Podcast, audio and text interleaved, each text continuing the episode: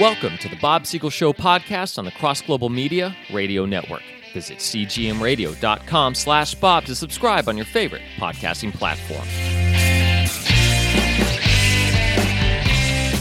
Welcome to the Bob Siegel Show. One of the things we do here is explore Scripture. We have a little bit of Bible study today. I'm reading from Matthew chapter 21, verses 28 through 32. This is Jesus talking, and he's talking to some religious rulers. And these religious rulers were very pious. They didn't like hearing from Jesus that they weren't truly obeying God, which is exactly what he is telling them. And right now he's speaking in the form of a parable. What do you think? There was a man who had two sons. He went to the first and said, Son, go and work today in the vineyard. I will not, he answered, but later he changed his mind and went. Then the father went to the other son and said the same thing. He answered, I will, sir, but he did not go. Which of the two did what his father wanted? The first, they answered. Jesus said to them, I tell you the truth, the tax collectors and the prostitutes are entering the kingdom of God ahead of you. For John came to show you the way of righteousness, and you did not believe him. But the tax collectors and the prostitutes did, and even after you saw this, you did not repent and believe him.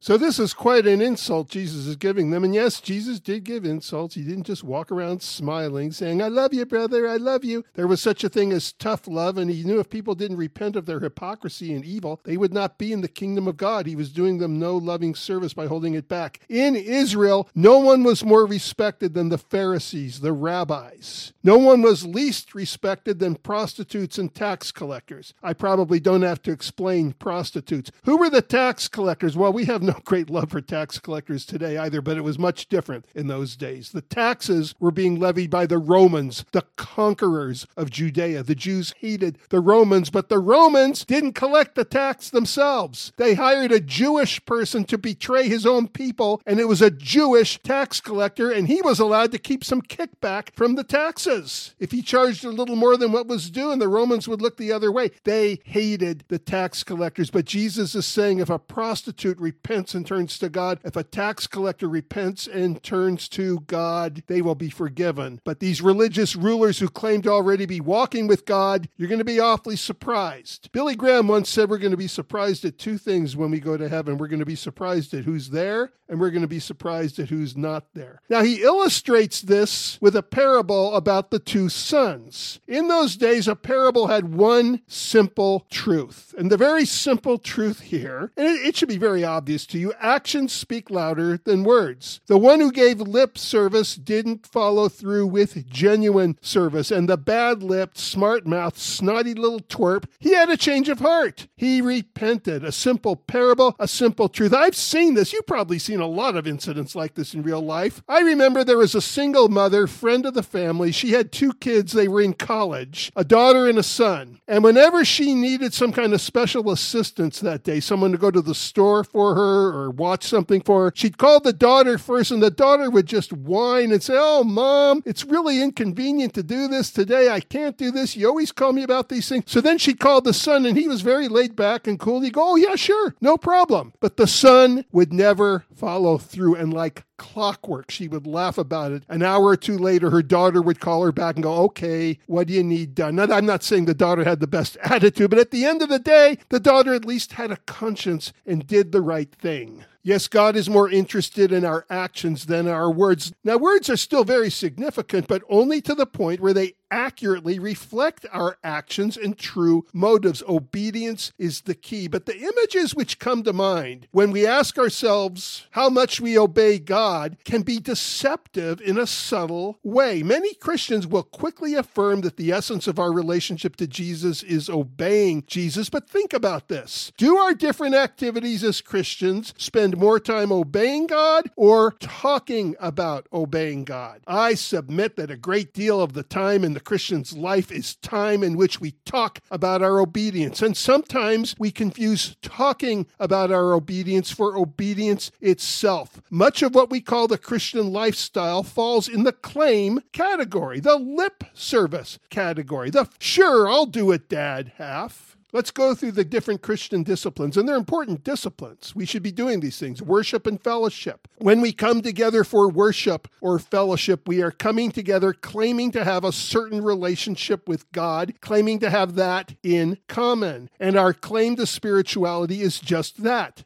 a claim.